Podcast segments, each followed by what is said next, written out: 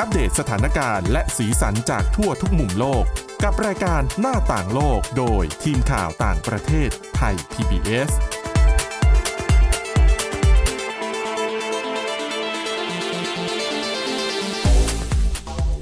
สวัสดีค่ะคุณผู้ฟังต้อนรับเข้าสู่รายการหน้าต่างโลกค่ะ วันนี้นะคะเรามีเรื่องราวเกี่ยวกับ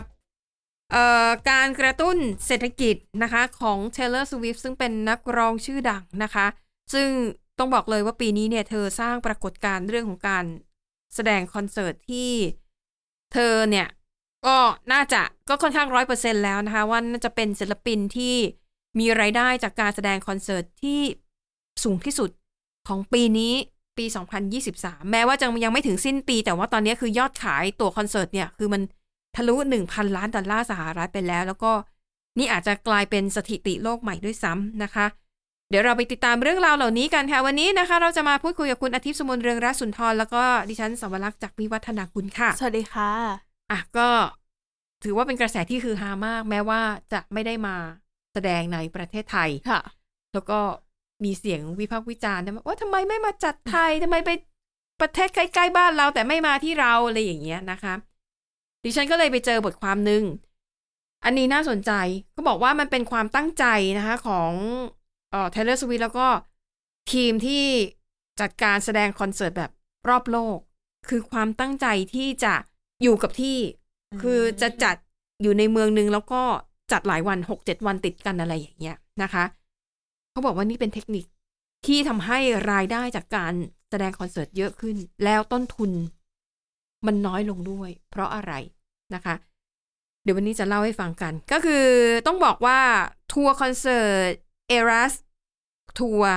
ของ Taylor Swift เนี่ย เป็นคอนเสิร์ตระดับโลกครั้งแรกในรอบประมาณ 5 ปี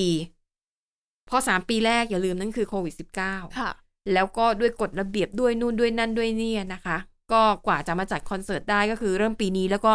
ขายตั๋วหมดไปจนถึงปีหน้าแล้ว ค่ะ นะคะ ก็เป็น World Tour อย่างที่บอกก็คือต้องเดินสายไปทั่วโลกทีนี้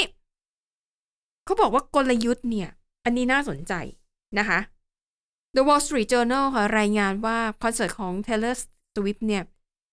น่าจะเป็นทัวร์คอนเสิร์ตแรกของโลกที่สามารถทำไรายได้ถึง 1,000 ล้านเหรียญสหรัฐ และเฉพาะตัวเธอเนี่ย น่าจะได้กำไรเหนาะๆจากงานนี้ 500 ล้านเหรียญสหรัฐ อืม แต่ว่าอีฉันชื่นชมเธอนะ เธอใจปั้มมาก ค่ะ เธอประกาศจะจ่ายเงินโบนัสให้กับทีมงานทั้งหมด ตัวเล็กตัวน้อย ทีมงานคนขับรถบรรทุก เพราะว่ามันต้องบรรทุกอุปกรณ์การแสดงคอนเสิร์ตไปทั่วโลก แดนเซอร์ ทีมงานที่ดูแลเรื่องแสงสีเสียงการแสดงบนเวทีคอนเสิร์ตทั้งหมดเนี่ย ค่ะ จ่ายให้กับทีมงานเหล่านี้ได้ด้วย โอ้โห ดิฉันคูณตัวเลขมาแล้วหูได้เป็นกอบเป็นกำนะก็เป็นล้านบาทนะ โอ้โห ต่อคน ค่ะ นะคะ ก็ถือว่าอ่ะกำไรดีก็มีการกระจายให้กับคนที่มาช่วยทำงานตัวเล็กตัวน้อยเนี่ย อันนี้ดิฉันชื่นชมนะ คน คะ ทำงานก็ชื่นใจด้วย ใช่ ค่ะ แล้วบอกเออบอกบอกว่าจะทำงานกับเทเลสวิปหรอ มันมีใจไง อื มันมีกำลังใจว่าอุยอยากอยากทำกับคนนี้ เพราะว่าศิลปินคนนี้เนี่ยคือ ไม่ได้เห็นแก่ตัว ค่ะ มีกำไรเยอะก็แบ่งปันกันให้ทั่วหน้านะคะ ค่ะ อ่ะ ทีนี้กลับไปดู ว่ากลยุทธ์ในการแสดงคอนเสิร์ตของ Taylor Swift เนี่ย มันมันแตกต่างจากศิลปินคนอื่นอย่างไร ถ้าเป็นศิลปินชื่อดังระดับโลกอย่างที่เราเห็นเนี่ย บางทีก็จะใช้วิธีแบบตระเวนแสดงหลาย ๆ เมืองในหลาย ๆ ประเทศ ค่ะ ก็คือเพื่อพบปากกับแฟนเพลงให้ได้เยอะที่สุดนะคะ แต่ว่ารอบนี้เนี่ย Taylor Swift เนี่ย เธอใช้วิธีอยู่ที่เมืองเมืองเดียว แต่ว่าจัดหลายรอบนะคะ อย่างที่มีคิวจัดแสดงก็คือมีที่ลอสแองเจลิสสหรัฐอเมริกา มีที่นครโทรอนโต ประเทศแคนาดา แล้วก็มีสิงคโปร์ คือบางที่เนี่ย อยู่ที่เดียวแต่จัดติดต่อกัน 6 รอบ อือฮึ นะคะ ค่ะ บางเมืองเนี่ยจัด 4 รอบอย่างเช่นเม็กซิโกซิตี้ประเทศเม็กซิโก กรุงโตเกียวของญี่ปุ่น ซิดนีย์ออสเตรเลีย เขาบอกว่า เออสาเหตุที่ตัดสินใจว่าจะอยู่ยาวในบางเมืองเนี่ย แล้วไม่ย้ายไปเมืองใกล้ ๆ เลยนะ ค่ะ อ่ะสมมติอยู่ โตรอนโตก็อยู่ที่นั่น ไม่ย้ายไปเมืองอื่นในแคนาดา เขาบอกว่ามันมีเหตุผล เพราะว่าหนึ่ง การขนย้ายแต่ละครั้งมันมีค่าใช้จ่าย ค่ะ ถูกไหมคะ ทีนี้พอการย้ายพื้นที่แสดงน้อยลง เพราะว่า มันปักหลักอยู่ที่เมืองเมืองเดียว แต่ว่าเล่นหกรอบ ค่าใช้จ่ายในการขนย้ายน้อยลงแล้ว ค่าเวทีค่าโปรดักชันค่าเดินทางค่าแรงน้อยลงไปหมด ค่าโรงแรมที่พงที่พัก อืม คือโรงแรมถ้าคุณอยู่ยาวๆมันก็มีข้อต่อรองถูกไหม ค่ะ อืมเขาบอกว่าในแง่ของต้นทุนนะคะ การลดจำนวนเมืองที่แสดงเนี่ย มันช่วยลดค่าใช้จ่ายลงไปอย่างเห็นได้ชัดนะคะ เอาง่ายๆเลยต้นทุนการรื้อเวทีทั้งเวทีลง ขนย้ายขึ้นรถบรรทุก 50 คัน อื้อหือ ขับไปอีกเมืองหนึ่งที่ต้องแสดงคอนเสิร์ตครั้งต่อไปเขาบอกว่าค่าใช้จ่ายเหล่านี้หายไปเลย ค่ะ คืนหนึ่งเนี่ยหลายล้านเหรียญสหรัฐ เอาก้องเงินส่วนนี้มาให้พนักงานดีกว่า นะคะ อืม แล้วเขาบอกว่า ถ้าคุณเป็นศิลปินที่คนชื่นชอบ ไม่ว่าคุณจะอยู่ไหน แฟนเพลงของคุณถ้าเขาพร้อม เขาจะเดินทางไปหาคุณเอง อ่ะก็จริงนะคะ ถูกไหม ใช่ เพราะที่ฉันเห็นคนไทยหลายคนนะคะ ค่ะ ก็จองตั๋วที่สิงคโปร์ อ่า ที่เทเลอร์มาแสดง ก็ไม่มีปัญหาฉันมีเงิน ใช่ ใช่ไหม ก็ แล้ว เห็น สิง หลาย ค คนก็จองได้ด้วย แล้วสิงคโปร์ก็คนไทยไม่ต้องทำวีซ่า ค่ะ ถูกไหมถ้าคุณมีความสามารถจ่ายค่าตั๋วเครื่องบินจ่ายค่าโรงแรมจ่ายค่า ตั๋วคอนเสิร์ตก็จบ ใช่ค่ะ อ่ะเขาก็ใช้หลักนี้ ว่าถ้าเป็นศิลปินที่คนชื่นชอบแฟนคลับคุณ เขาก็จะตามคุณไปเองนะคะ แล้วก็สำนักข่าว Insider ค่ะ เขาก็ไปสอบถาม เขาเรียกว่า Swifty Swifty นี่คือเป็นคำเรียกแฟนคลับ แฟนคลับ ของ ค่ะ Taylor Swift นะคะเขาบอกว่า Swifty หลายคนเนี่ย ยินดีที่จะเดินทางข้ามรัฐข้ามประเทศเพื่อไปดูคอนเสิร์ตของ Taylor Swift โอ้โห นะคะ ซึ่งก่อนหน้าเนี้เราก็เห็นข่าวแล้วว่าการแสดงคอนเสิร์ตของคนดังหลายคน ไม่ใช่เฉพาะแค่ Taylor Swift นะ มีเอ่อบียอนเซ่ ค่ะ ไปแสดงคอนเสิร์ตเมืองไหนเศรษฐกิจเมืองนั้นก็เฟื่องฟู เพราะว่าคนเนี่ยแห่เดินทางไปที่นั่นนะคะ นี่ก็คือเหตุผลว่าทำไมการที่อยู่ยาวในเมืองใหญ่ ๆ บางเมืองโดยที่ไม่ย้ายที่บ่อยเกินไปเนี่ย มันทำให้ต้นทุนลดลงลดลงนะคะ แล้วก็รายได้ก็เพิ่มสูงขึ้น เพราะว่าต้องยอมรับว่าค่าตั๋วคอนเสิร์ตของ Taylor Swift นี่ค่อนข้างสูง เมื่อเทียบกับศิลปินคนอื่น ๆนะคะเขาบอกว่าอ่ะแม้ว่าเมืองเมืองที่จัดแสดงจะน้อยแต่ว่ารอบการจัดแสดงนี่ถือว่าเยอะนะ อย่างคอนเสิร์ตเอรัสทัวร์เนี่ยนะคะ มีแผนการจัดแสดงคอนเสิร์ตทั้งหมด 146 รอบในมากกว่า 50 เมือง ก็ถือว่าเป็นตัวเลขที่เยอะแล้ว ค่ะ ก็มีรอบมากพอที่จะให้แบบแฟนเพลงแบบเข้าไปติดตามได้นะคะ และก็ ถ้าหากมีการหารนะคะ Taylor Swift เนี่ยเขาประเมินว่า การแสดงคอนเสิร์ตหนึ่งคืน เธอจะมีทำรายทำรายได้มากกว่า 452 ล้านบาท โอ้โห เฮ้ย นะคะ นี่ก็น่าจะทำให้ Taylor Swift เนี่ยกลายเป็นศิลปินที่สร้างรายได้จากการออกทัวร์คอนเสิร์ตมากที่สุด อืมนะคะอ่ะอย่างที่บอกนะคะว่าตอนนี้เนี่ย เฉพาะ Eras ทัวร์ของเธอนะคะ น่าจะทำเงินได้มากถึง 1,300 เหรียญสหรัฐ ค่ะ เอาเฉพาะของปีเนี้ยทะลุ 1,000 ล้านเหรียญไปแล้วนะคะดังนั้นเนี่ย อย่างที่บอกเธอ น่าจะกลายเป็นศิลปินที่มีรายได้จากการแสดงคอนเสิร์ตสูงที่สุดในโลก อืม เพียงแต่ว่ามันยังไม่เป็นทางการเท่านั้นเอง แต่ว่าในทางปฏิบัติ มันทะลุไปแล้วแหละนะคะ และที่สำคัญค่าตั๋วอย่างที่บอกว่าค่อนข้างแพงนะคะ ราคาตั๋วเนี่ย แพงขึ้นเรื่อยๆ ราคาจำหน่ายนะคะ ถูกสุดเนี่ย ประมาณ 50 เหรียญก็คือ 1,750 บาท ค่ะ ตั๋วที่แพงที่สุดก็คือ 899 เหรียญหรือ 31,500 บาท คือแพงสุดเนี่ยเขาบอกว่าเป็นตั๋ว VIP นะคะ และมันมีอีกกลุ่มคนที่ซื้อตั๋วแล้วไปขายต่อ อืม อย่างที่บอกว่าราคาขายที่เจ้าภาพเขาขายสูงสุดเนี่ยคือ 899 เหรียญใช่ไหม ค่ะ แต่คนไปขายต่อทำราคาได้ถึง 1,000 เหรียญก็คือประมาณ 35,000 บาท อ่านะคะ ก็นั่นก็คือ เรียกว่าเป็นอิทธิพลนะคะของศิลปินชื่อดังที่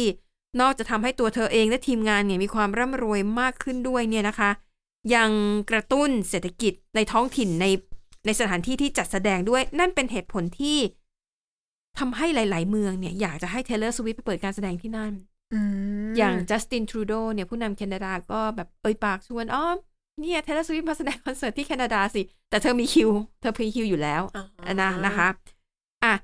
ทีนี้เราจะไปดูกันว่าการแสดงคอนเสิร์ตอีเรสทัวร์ของเทเลสวิฟเนี่ยมันกระตุ้นเศรษฐกิจท้องถิ่นได้มากเท่าไหร่ เขามีการประเมินนะคะว่า อ่าถ้าเป็นคนต่างถิ่นเดินทางไปดูคอนเสิร์ตแน่นอนสิ่งที่จะต้องจ่ายเพิ่มคือค่าโรงแรม ค่ะ ค่าเดินทางอะค่าตั๋วเครื่องบินค่ารถเช่า อย่างน้อยก็มันต้องมีรถเมล์แหละ ถูกไหม ค่ะ มันต้องมีการเดินทางเกิดขึ้น มีการประเมินว่าผู้ชมคอนเสิร์ตหนึ่งคนนะคะ จะต้องเสียค่าใช้จ่าย จับจ่ายใช้สอยในชีวิตประจำวันเพื่อไปชมคอนเสิร์ตเนี่ยอย่างต่ำๆนะคะ คนหนึ่งเนี่ยประมาณอันนี้ไม่รวมค่าตั๋วนะ ค่ะ ประมาณ 1,300 ดอลลาร์สหรัฐหรือประมาณ 45,000 บาท โอ้โห นี่คือค่าเฉลี่ย แต่อะอย่างสำหรับบางคนอะอย่างสมมติไปดูคอนเสิร์ตที่สิงคโปร์โอ้ยไหนๆไปสิงคโปร์แล้ว อยู่เที่ยวต่อ ใช่ ถูกไหม ค่ะ ข้าวมันไก่สิงคโปร์ก็จะขายได้เยอะ ขึ้น ของที่ระลึกที่สิงคโปร์ก็จะมีคนไปซื้อเยอะขึ้น ร้านอาหงร้านอาหารบาร์คาเฟ่ก็จะมีคนไปใช้บริการมากขึ้น ค่าโรงแรมก็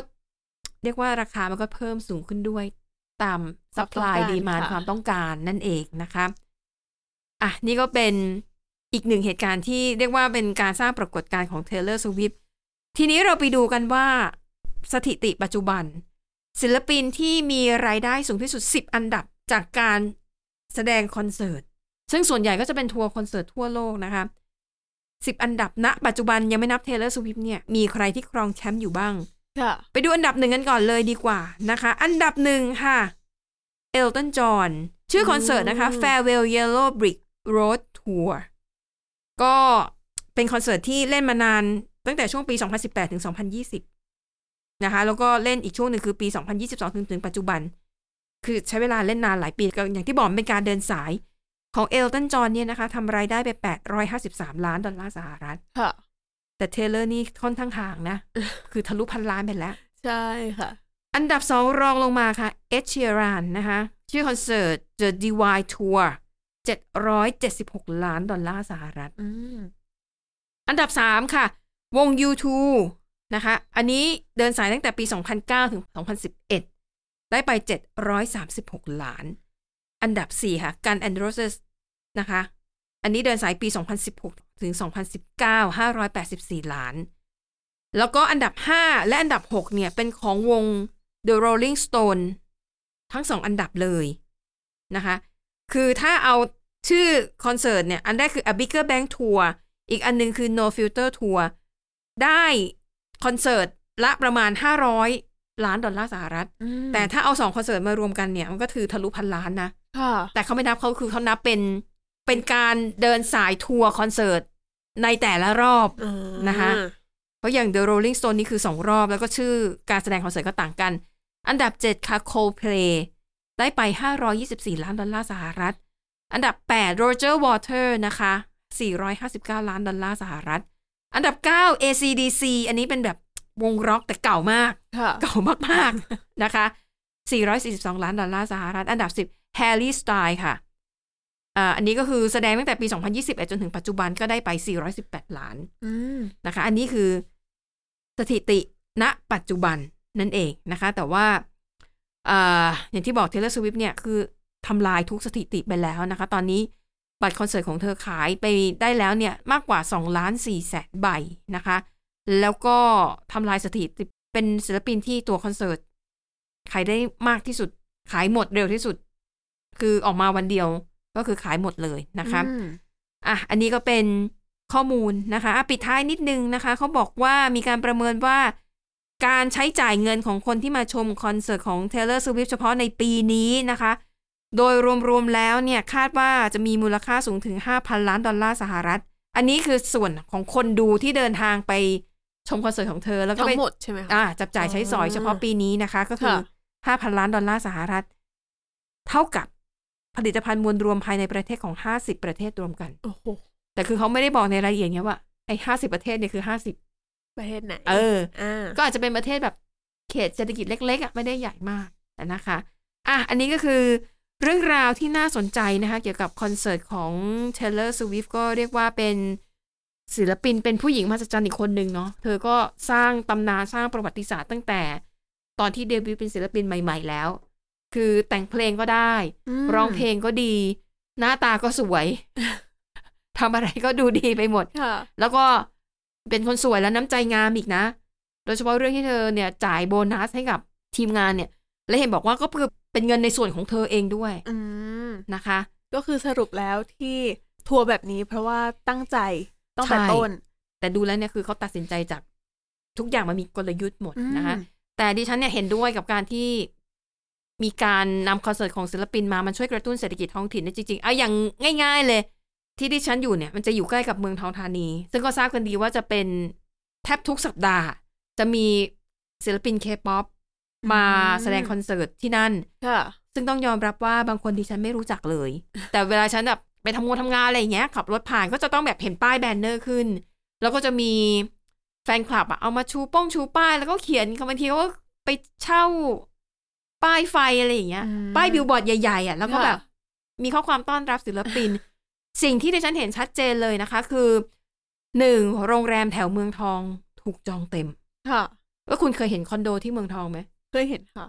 ดิฉัน เยอะ เพิ่ง มากๆเยอะมาก เพิ่งรู้ว่ามันมีธุรกิจให้เช่าห้องพักในเมืองทองธานีสำหรับคนที่มาชมคอนเสิร์ต ม คือโรงแรมสำหรับบางคนอาจจะแพงไป ค่ะ หรืออาจจะไกลไป เขาเปิดห้องเช่าในเมืองทองธานี ให้พวกแฟนคลับเหล่านี้มานอนพัก โอ้โห ร้านค้าร้านอาหารในโซนนั้นก็จะขายดีขึ้น ค่ะ เพราะว่าเวลาเขาสมมติคอนเสิร์ตมันมันเริ่มประมาณหกโมงเย็นใช่ไหมคะบ่ายสามบ่ายโมงบ่ายสามเขาไปกันแล้วนะ อืม ฉันก็เคยเจอคนหนึงถามว่าทำไมถึงไปกันเร็วจัง มันจะมีกิจกรรมของกลุ่ม ของกลุ่มด้อมของกลุ่มแฟนคลับ ค่ะ กิจกรรมก็เช่นบางทีต่างคนต่างทำของที่ระลึกของตัวเองไป อย่างเช่นอะไรเป็นที่ขั้นหนังสือเป็นแก้วน้ำที่ไปสั่งทำโดยส่วนตัวเขาอะแล้วเอามาแจกกันเอง โอ้โห เหมือนกับเอาของที่ระลึกเอามาแลกเปลี่ยนกันเอง ค่ะ โอ้โหเศรษฐกิจคือพ่อค้าแม่ค้าแถวนั้นเนี่ยแฮปปี้มาก ใช่ เพราะว่ากว่าที่จะคอนเสิร์ตจะเล่น น้องๆเขาก็จะแบบ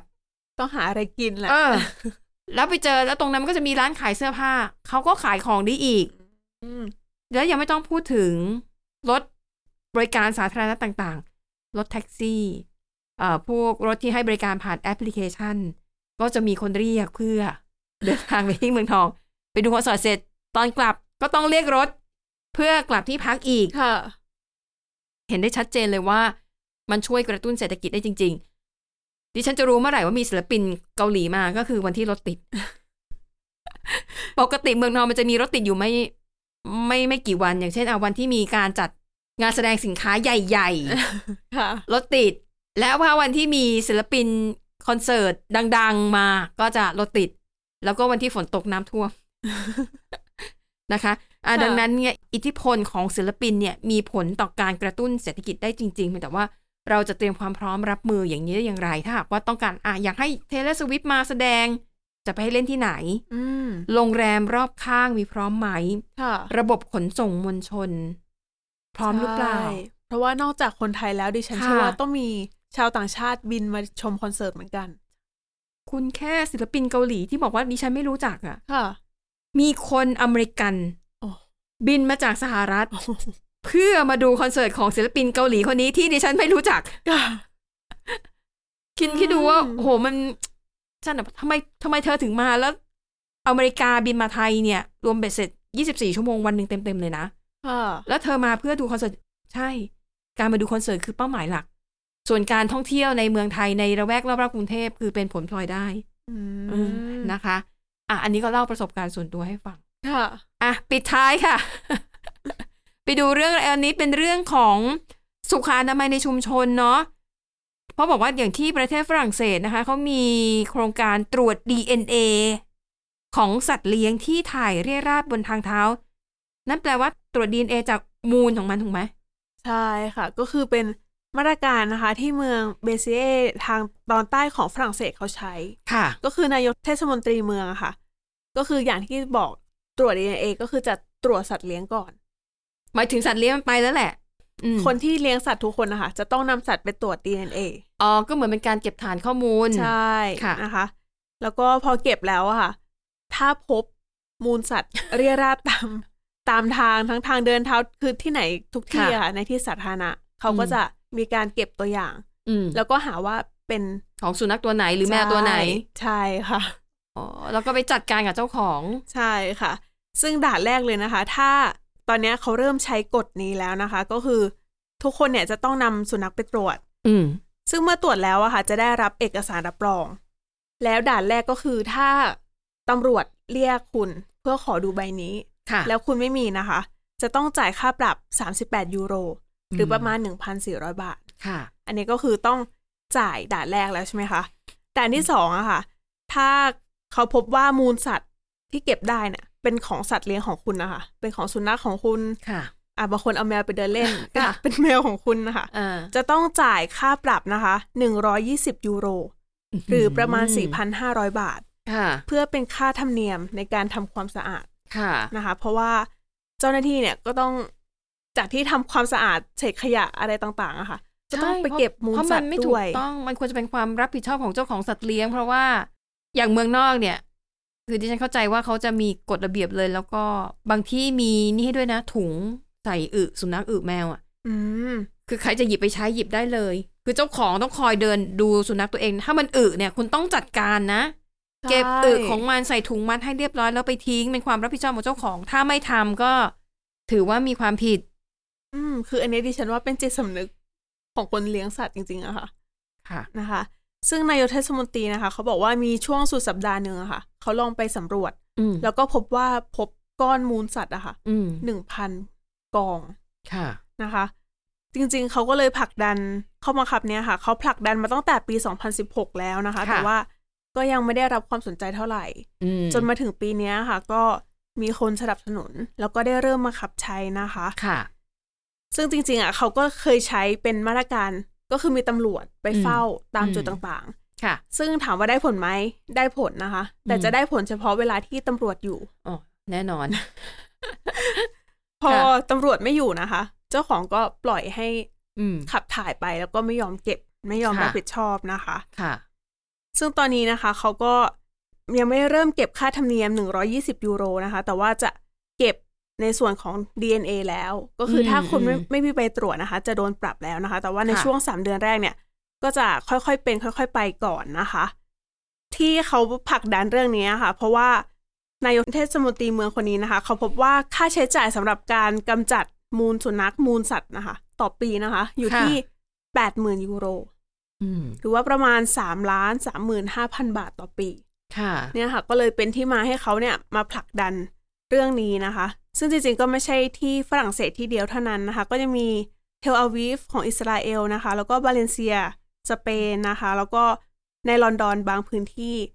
รวมถึงในสหรัฐนะคะ ในฟลอริดาบางพื้นที่เนี่ย ก็ใช้วิธีนี้เหมือนกัน อืม นะคะ ก็จริงๆก็เป็นวิธีที่ดีนะ มันจะได้ทำให้คนกับสัตว์เลี้ยงเนี่ย คือสามารถอยู่ร่วมกันได้ อย่างดีอ่ะ เพราะว่า อ่าบางคนอาจจะรู้สึกว่าคือบ้านเมืองมันสกปรกอ่ะคือถ้าคุณปล่อยให้สุนัขมันถ่ายเรี่ยราดอ่ะ คือเดินไปไหนก็ต้องคอยระวังว่าอย่าไปเหยียบอึสุนัขเนี้ยเหรอ มันก็ไม่ไม่ใช่ไงใช่ไหมคะ ดังนั้นเนี่ยนี่ควรจะเป็นความรับผิดชอบของเจ้าของ ใช่ ก็ต้องดูแลสุนัขให้ดีทั้งสุขภาพของมัน แล้วก็เรื่องสุขอนามัยของสิ่งแวดล้อมด้วย ถ้า ถ้า อาอยยาก กให้เขารักสุนัขของเราก็ต้องดูแลสภาพแวดล้อมให้ด้วยอะ่ะเหมือนอย่างในบางหมู่บ้านอ่ะ เจ้าของก็คือถึงเวลาก็ปล่อยสุนัขแล้วสุนัขก็วิ่งไปอึหน้าบ้านคนอื่น อย่างหมู่บ้านนี้ฉันก็เป็นเขาก็จะใช้วิธีไลน์บอกเจ้าของ แต่ไลน์บอกในในไลน์กลุ่มใหญ่นะ ว่าสุนัขของคุณมาถ่ายนี่ คือมันมีอยู่ไม่กี่ตัวอะแล้วเขาก็ถ่ายภาพเก็บเป็นหลักฐาน คือถ้าเจ้าของมีจิตสำนึกก็คือ ก็ต้องมาเก็บให้เขาอะ คุณจะไปบ่นว่าเขาแบบไม่ได้ก็สุนัขมันอึมันจะไปห้ามได้ยังไง อันนี้ไม่ถูก ใช่แล้วก็ถ้าจัดการดีๆอะค่ะ ค่ะ ก็อาจจะ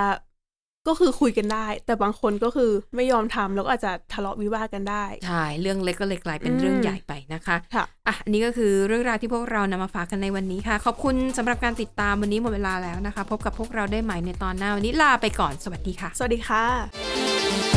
Thai PBS podcast. View the world via the voice.